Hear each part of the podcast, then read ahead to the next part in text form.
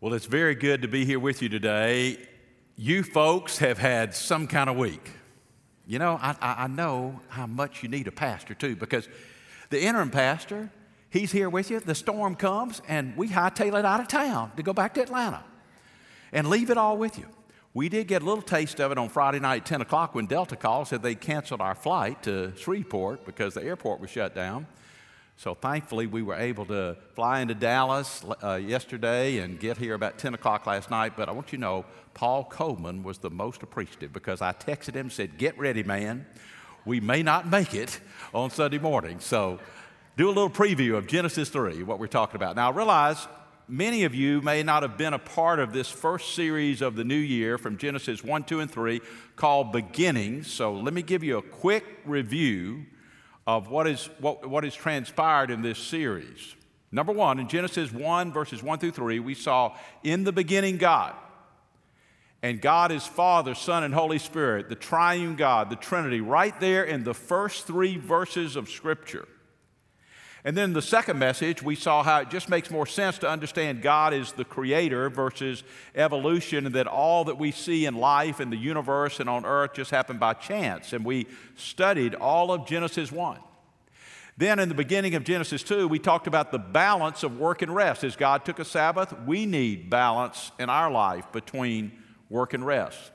And then in Genesis 2, verses 4 through 17, Paul took you through a message looking at the Garden of Eden and all the freedom in the Garden of Eden, but just a warning a warning from God about one tree, the tree of knowledge of good and evil, that Adam was not to eat from.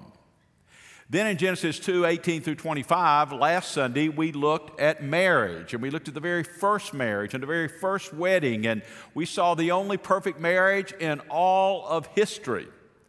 And we learned from that the signs of a healthy marriage for today. But what went wrong? Man had a perfect marriage. What went wrong?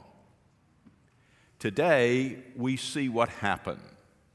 So I want to ask you to open your Bibles to Genesis 3, and if you're using your phone for your Bible, turn on your Bible now to Genesis 3. We're going to look at verses 1 through 7, but we're going to be studying verses 1 through 19 to understand what occurred. Now, if you're joining us online, hope you'll turn to the scriptures now. And those of you in the room, if you'll stand now to honor God for the reading of His Word in Genesis 3, verses 1 through 7. Now the serpent was more crafty than any beast of the field from which the Lord God had made. And he said to the woman, Indeed, has God said, You shall not eat from any tree of the garden?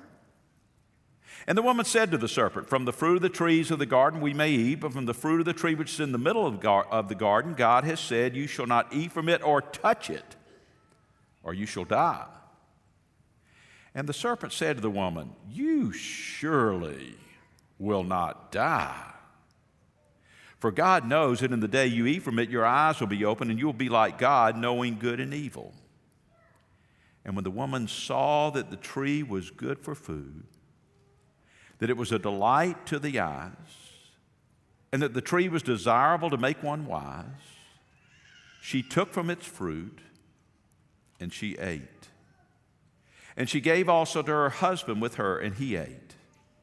And then the eyes of both of them were open, and they knew that they were naked. And they sewed fig leaves together and made themselves loin coverings. Father, we thank you for this scripture because this scripture explains everything about the struggles in our lives and the difficulties in our world today. And Father, we pray that you'll speak to us and that our eyes will be open and that we will see your word and believe your word and understand your word and most of all apply your word to our everyday life. And Lord, as always, when we look in the old covenant, may we most of all understand this through the person of Jesus Christ. For it's in Christ's name that we pray. Amen.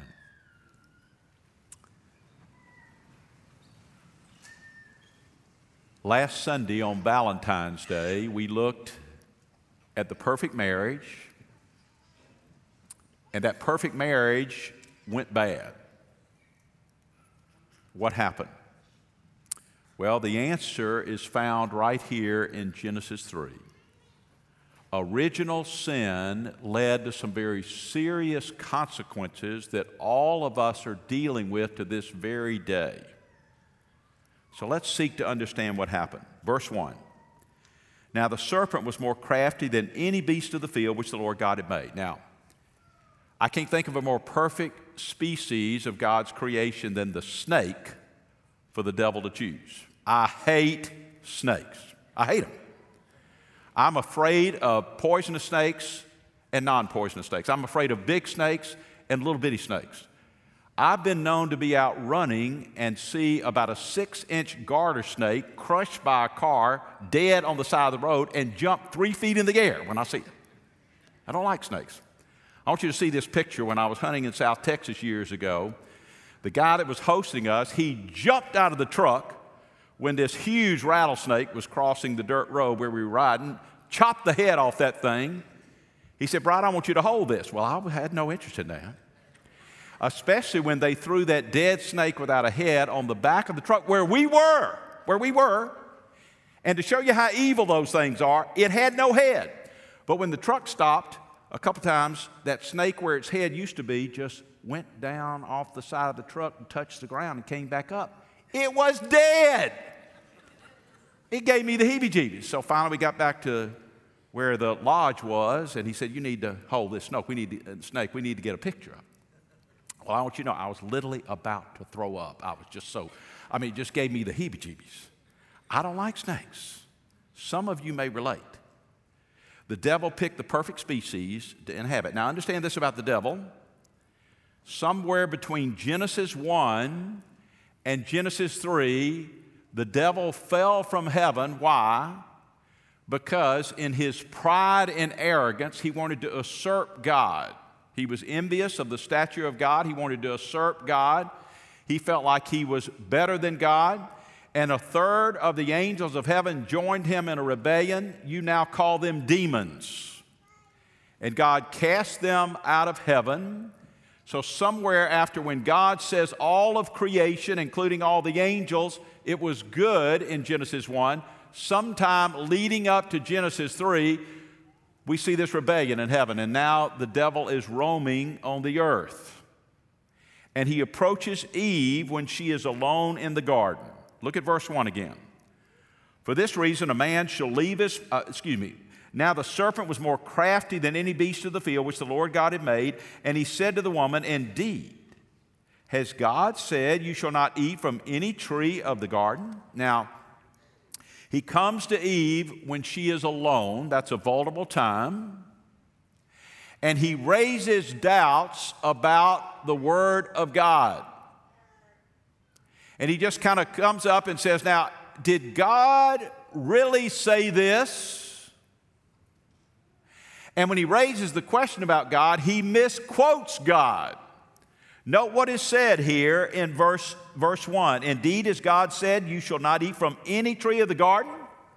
Well, folks, that's not what God said. Look at Genesis 2:17 in his command to Adam before Eve was created. But from the tree of knowledge of good and evil you shall not eat, for in the day that you eat from it, you will surely die.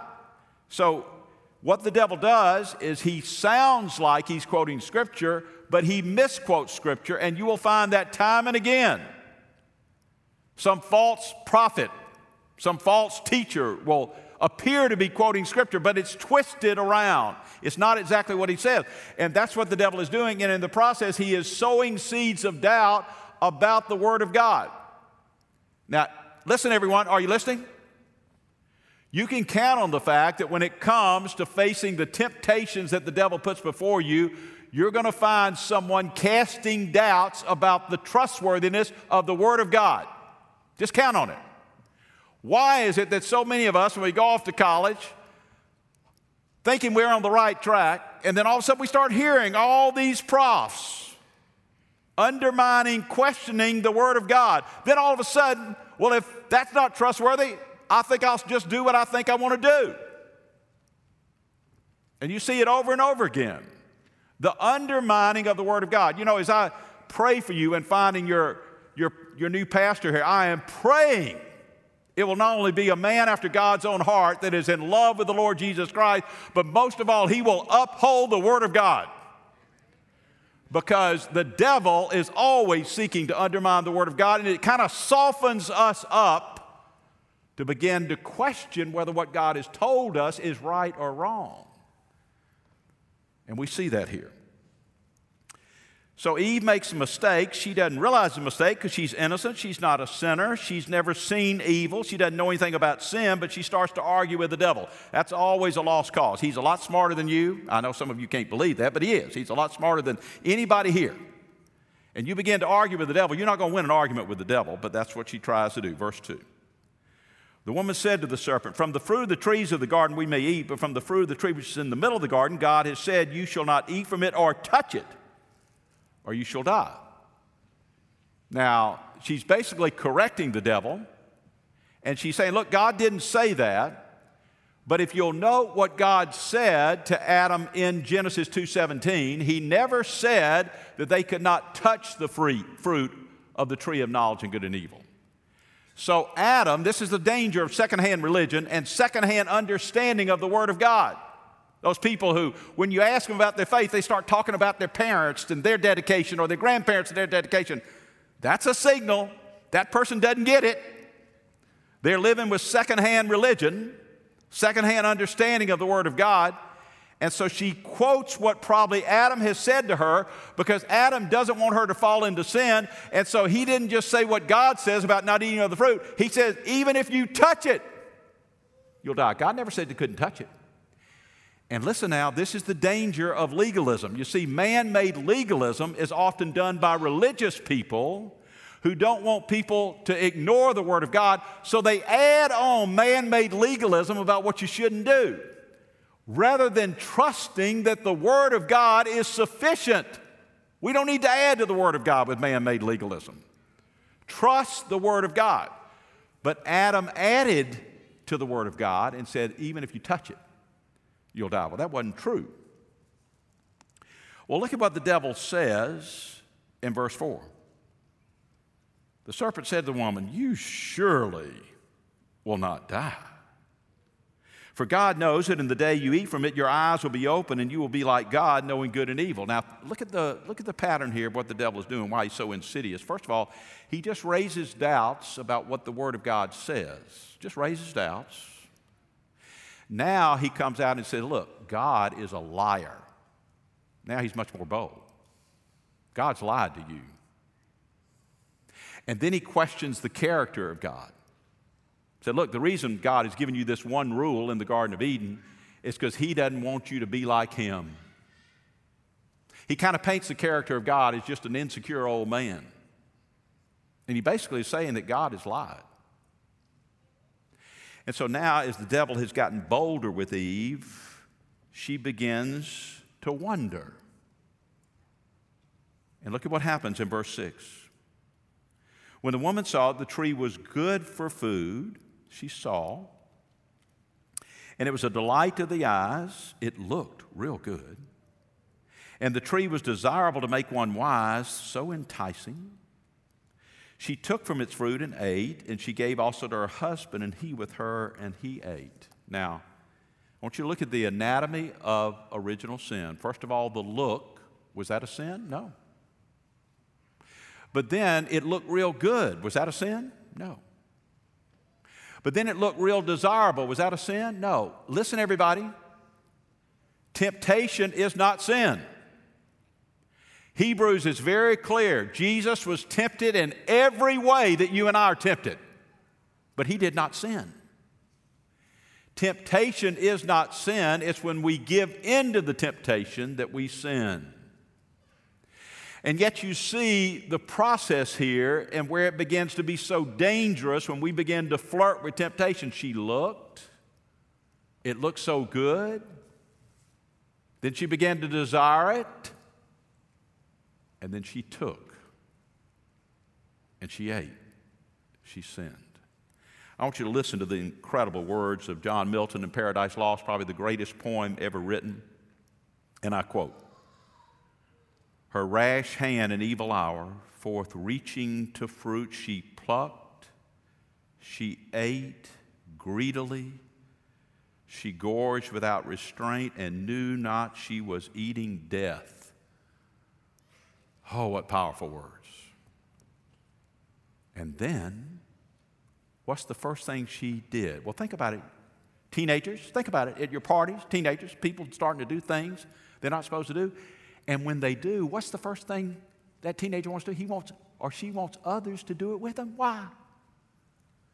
Because you don't feel as guilty if others join with you. So the moment she took and she ate, the first thing she does is she goes to Adam. She wants him to join in. And he does. Question, question. Did the devil go to Eve first because Eve was weaker than Adam? Men, don't come to that conclusion. The reason he went to Eve first is he knew that's how he could get to Adam. Now, listen very carefully. The toughest temptations in life will usually come through the person you love the most and the person who loves you the most. You don't believe it? When Jesus was telling his disciples that he must go to Jerusalem to go to the cross, Peter began to rebuke him and said, Jesus, don't talk like that. And what did Jesus say? Peter, get behind me, you Satan. Peter loved Jesus. Jesus loved Peter. Peter didn't want Jesus talking about dying. You see, very often in life, the toughest temptations come through the person you love the most and the person who loves you the most. And that's why it's so important for a Christian to marry a Christian because with our sin nature, it's going to be tough enough to be faithful to God. We need a spouse that's going to encourage us to stay faithful to God, not urging us to give in to temptation when temptation comes along. It's a very great responsibility for those of us in marriage to remember the influence for good or bad we can have on our spouse. Because after all, if life's not working out good and your spouse is getting unfairly treated, and you don't like that because you love your spouse, very tempting to tempt them to compromise and respond in a way that is not of God. And we see that here with Eve and Adam. The devil knew that he could get to Adam because Adam loved Eve, and he wanted to please Eve. It was all part of his strategy because he's a whole lot smarter than any of us. And so look at what happened. Verse 7. Then the eyes of both of them were open, and they both knew that they were naked, and they sewed fig leaves together and made themselves loin coverings. Now, folks, we're beginning now to see the consequences of original sin. The first thing that we see evident that begins to occur in verse 7 is they felt guilt and shame. Now, understand this. Can you imagine this? All of us, because we have done things wrong, all of us know what it's like to feel guilty and to feel ashamed. All of us do. But this is the first time in the history of man that man and woman felt guilt and shame. And so, in the process of feeling guilt and shame, what did they do? They tried to cover up their nakedness. Now, what was wrong with their nakedness? Nothing. We talked about it last Sunday. They were buck naked and unashamed, no problem. But here's the problem now. Everybody, are you listening? Are you listening? Now they began to look at one another differently. They looked at one another differently. They looked at one another selfishly rather than lovingly. And everything was different. So they tried to cover up. Hey, is that a classic response to sin? To cover it up? The first cover up occurs right here in Genesis 3 7. But that is not all. There are many other consequences. Let's look, verse 8. Then they heard the sound of the Lord walking in the garden in the cool of the day. And the man and his wife hid themselves from the presence of the Lord God, from the trees of the garden. Now, this is a theophany. This is the pre incarnate appearance of God here on earth before the incarnation of God in Jesus Christ, supernaturally conceived in the virgin's womb. But here, God is pursuing them in the garden. God is reaching out to them. Then the Lord God called to the man and said to him, Where are you? And he said, I heard the sound of you in the garden, and I was afraid because I was naked, so I hid myself. And God said, Who told you you were naked? Have you eaten from the tree of which I commanded you not to eat? Now, look at this passage. This tells us so much about what occurs when you and I sin. Not only is there guilt and shame, but now Adam and Eve run and try to hide from God. You know, when our oldest granddaughter was about three years old, she liked to play hide and seek when they would come and visit Ann and me at our house. And she would say, Gee, Daddy, close your eyes, I'm gonna go hide. So I, I would cover my eyes, and then I would open my eyes, and she was sitting right there under the dining room table. I mean, it was very obvious, I could see her. But she thought she was hidden. Well, that's a picture of what it's like when you and I try to run and hide from God. It's so silly. He sees everything. It's just like our little granddaughter thinking they could, she could hide. That's so silly. God sees everything. And understand this about God. Now, listen, are you listening? When God and God in the person of Jesus ask a question, it's not because he doesn't know the answer. God always knows the answer. But he raises the question because he's given Adam and Eve an opportunity to confess. He's raising the questions. And what do they do? Just like you and I tend to do when we fall into sin deny, deny, deny. And God gets more and more specific. Finally, at the end, He said, Did you eat of the fruit of the tree I told you not to eat? Man says nothing. As we look at this anatomy of original sin, we very clearly see how we and all of mankind tends to respond when we turn away from God and put our trust in ourselves. Think about, think about the motivation, y'all, of Eve when this temptation came.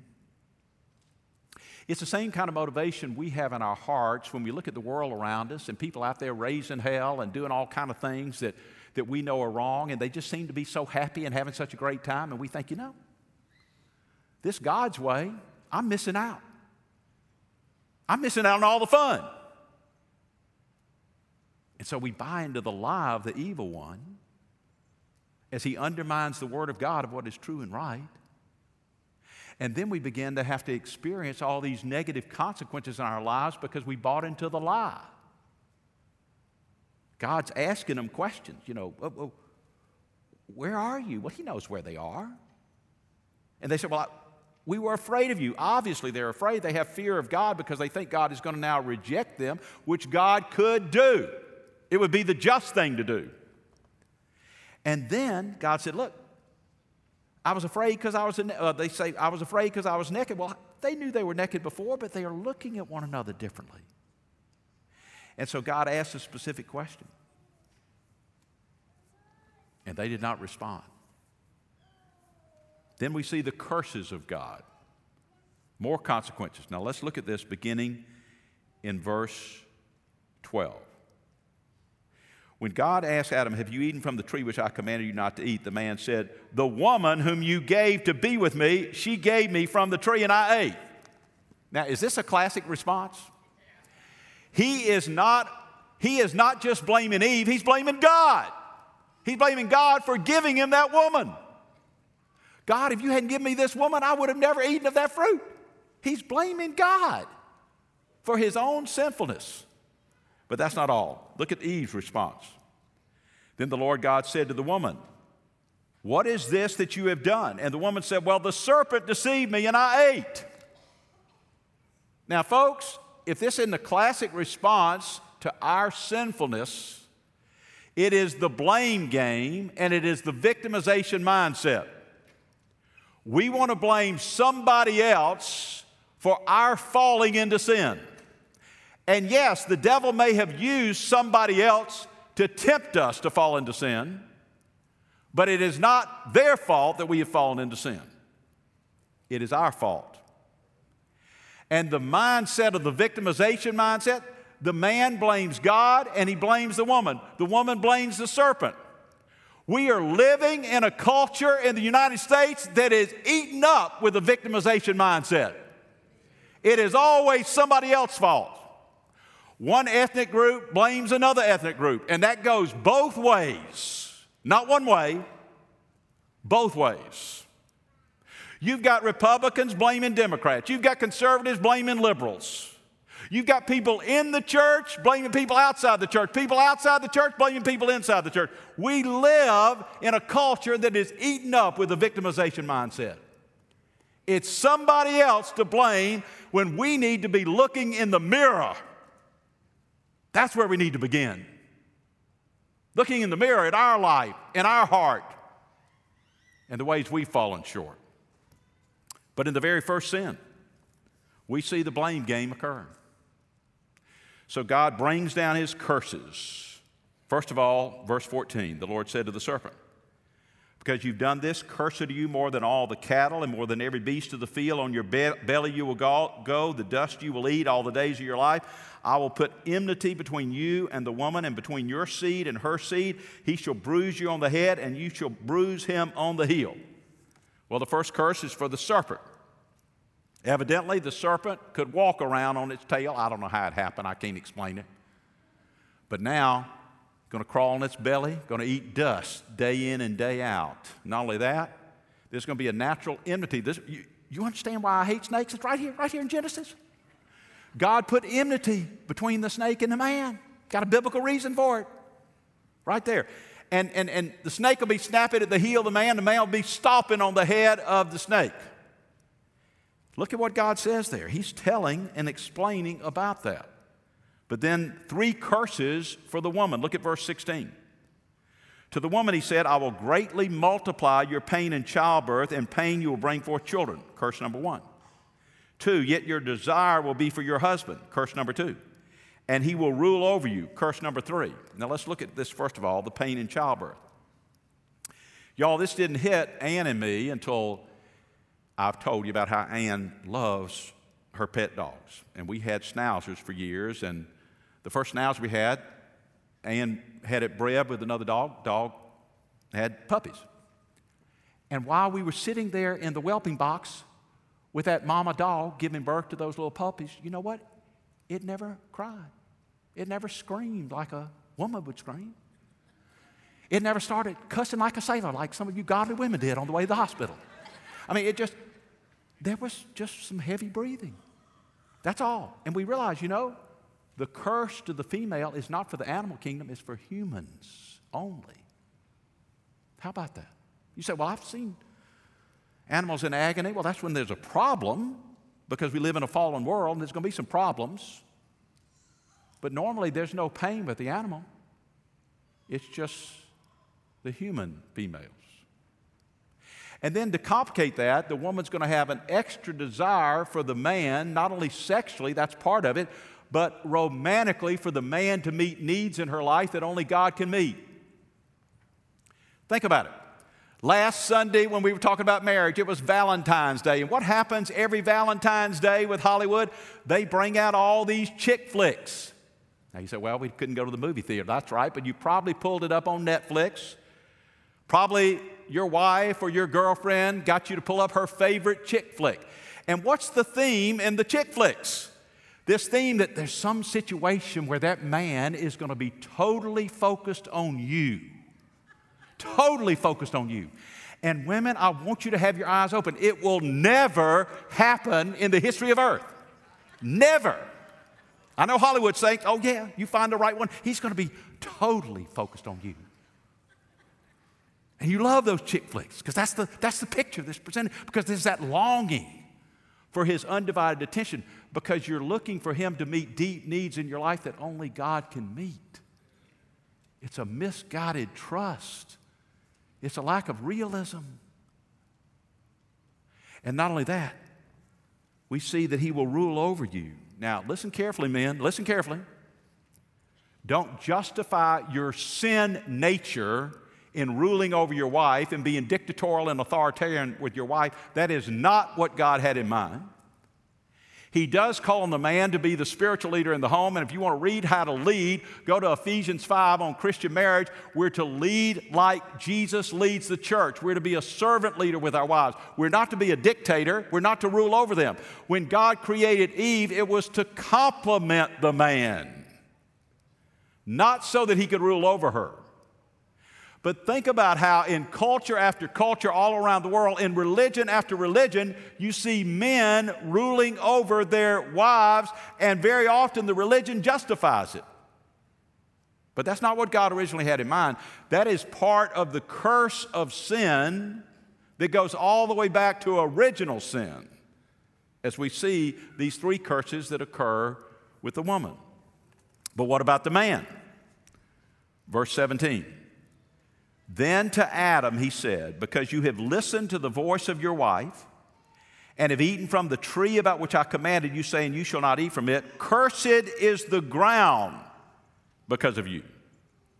In toil you'll eat of it all the days of your life, both thorns and thistles it shall grow for you, and you shall eat of the plants of the field.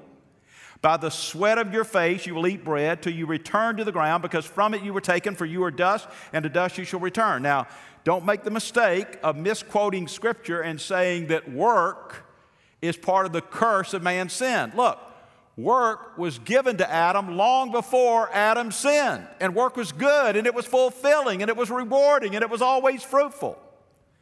But now, because God cursed the ground, work is going to be hard.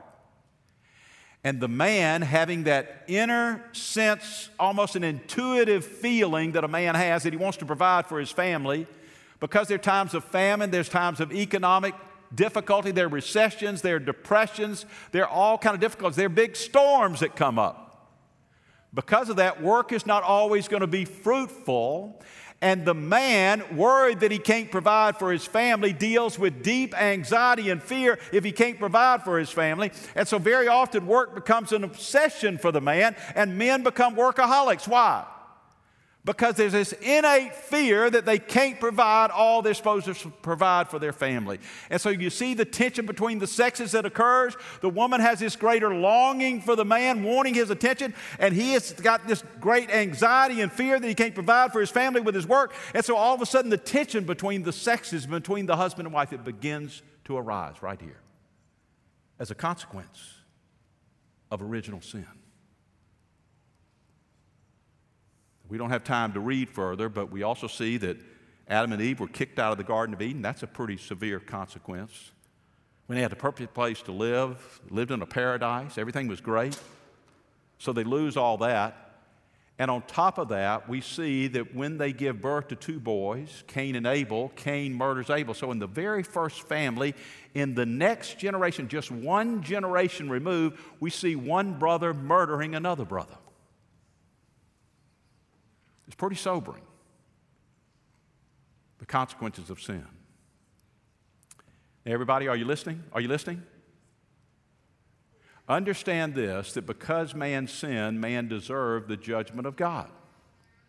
Man has done the one thing that God has commanded man not to do with all the blessings that God has given him. And so, does God judge man and put man to death because of this? No, he does not. So, what is it that God wants us to learn today as we look at the original sin that explains so much of the difficulties in our world, in marriages, in relationships between men and women, in our relationships with our fellow man? What is it that God wants us to know? Well, for one thing, in Genesis 3:15, turn back to Genesis 3:15. When God talks about the curse on the snake, he said, "I'll put enmity between you and the woman, and between your seed and her seed, he shall bruise you on the head, you shall bruise him on the heel. This is the first, listen, are you listening? It's the first prophecy of the cross right here in Genesis 3:15. You say, how can that be? Well, I want you to watch this scene in The Passion of the Christ, Mel Gibson's Passion of the Christ, because this scene reveals such deep theological insight that very often we overlook that the time of greatest spiritual warfare in Jesus' life was at Gethsemane. And yes, he was willing to say, Not my will, but your will, because he was struggling with the agony and the terrors and the raw fear of the cross. He had seen crucifixions along the side of the road. He's struggling with all that.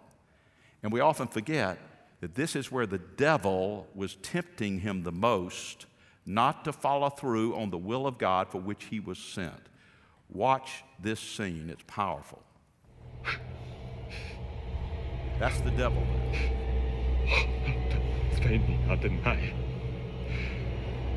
Inoue Abdelhak Ben Meni.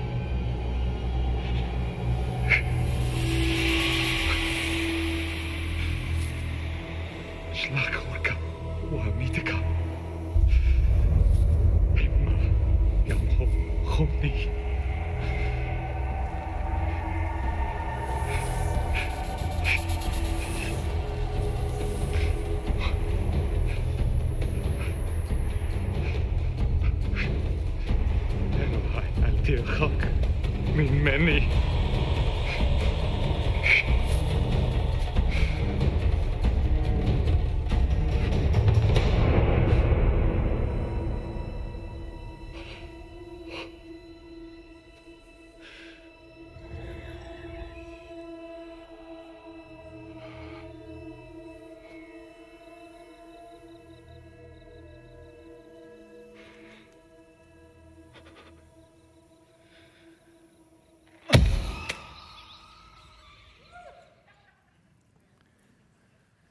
You realize what was happening in the richness of this theological insight? That's artistic license, I realize, but this was the toughest time of spiritual warfare in the life of Jesus, even tougher than that 40 days in the wilderness when he faced those temptations and made that decision to go to the cross then.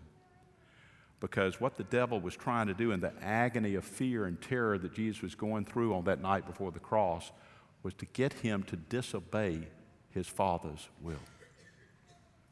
And the stomping on the head of the snake prophesied right here in Genesis 3:15 reminds us Jesus went to the cross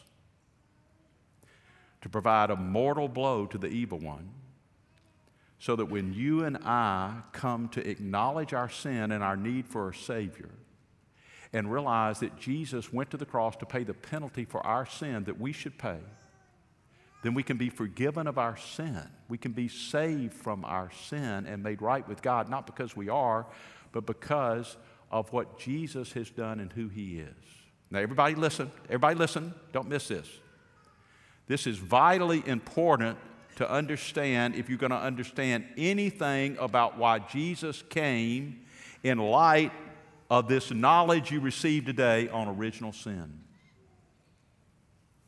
Nothing is more important than that. This is all about salvation from the sin that poisons us and kills us from within. But that's not all. In this passage in Genesis 20, verse 21, it says, The Lord God made garments of skin for Adam and his wife and clothed them. This is the first time that animals are sacrificed or killed in light of man's sin, and God gives a temporary covering to them. And understand this this is the beginning of seeing what unfolds as God commands man to sacrifice animals to pay the penalty of death for man's sin, to vicariously die in the place of man, to, ha- to make atonement, but it's all temporary. And Jesus comes to be the ultimate and final sacrifice, giving his life so that we don't need animal sacrifices to cover our sin. Jesus shed blood on the cross covers and cleanses us of sin so that we are made right with God. But that is not all. We also see that we have to deal with the question Jesus that the devil raised. Was the devil right when he said they wouldn't die? Was he right? No. Listen. When you and I sin, we instantly die spiritually. We are instantly separated from God. So often we just look at the physical and the material, the things we can see. But there was a spiritual dynamic that is most important when Adam and Eve sinned. And the moment they disobeyed God, they spiritually died and were separated from God. And then began the slow process of physical death that always results in all of our lives because of our sin. Always. So the devil was lying because he was telling a half truth. They didn't physically die at that moment, but they spiritually died immediately. And the slow process of physical death occurred. And all of you who know what it's like to have a loved one to die, you see the consequences of sin. Every time death occurs, it's the consequences of sin. But the story doesn't end there. Jesus died on the cross for our sins so that we could be forgiven of our sins and made right with God. And then Jesus rose from the dead so that you and I can be saved not only from physical death, we can be saved from spiritual death in hell forever, separated from God. And that is glorious. That is glorious. That is why the gospel is such good news. Because, in spite of all of us giving in to our sin nature that begins all the way back with Adam and Eve, despite the fact that all of us are poisoned by the terminal spiritual illness of sin. Christ has come and he has paid the penalty for our sin so we can be forgiven and made right with God. And not only that, he has conquered sin and death so that you and I will be victorious as well when it comes to sin and death because of Jesus. So, for those of you joining us by live video feed, those of you that are here in person, if you're one of those classic cultural Christians that think you're a Christian because you believe what the Bible says about Jesus, but you've never really received Jesus, by acknowledging that your sinfulness has separated you from God, and you're going to spend eternity separated from God unless you claim what only Jesus can do for you. And that is salvation from sin. That is the victory over sin and death through the gift of eternal life, through receiving the person of Christ. May this be the day when we look at the passage that really explains everything about the struggles of our life and the struggles of our world. May you be sure that you have received Christ and realize the incredible love and grace of God. That in spite of the fact that all of us not only inherited a sin nature like Adam and Eve, but choose to give in to our sin nature, that God still loves us enough to send us His Son so we can receive forgiveness and be made right with God and receive eternal life. Don't miss out on this. It's the greatest of all gifts. Let's pray.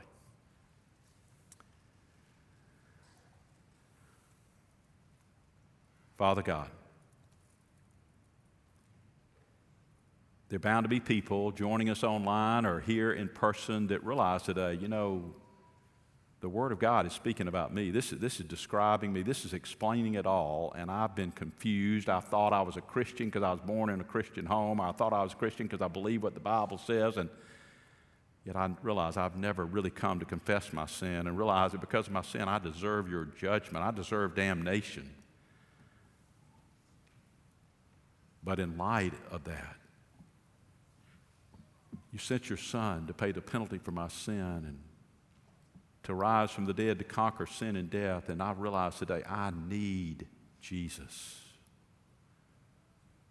Oh Lord, for that person that realizes under the conviction of your Holy Spirit right now that they need to receive with sureness this victory over sin, this victory over death that comes through Jesus. May they come to you and say, Lord, forgive me. I now claim Christ I invite Christ into my heart and life. I want to receive this wonderful gift of forgiveness and eternal life today. Oh Lord, may it be.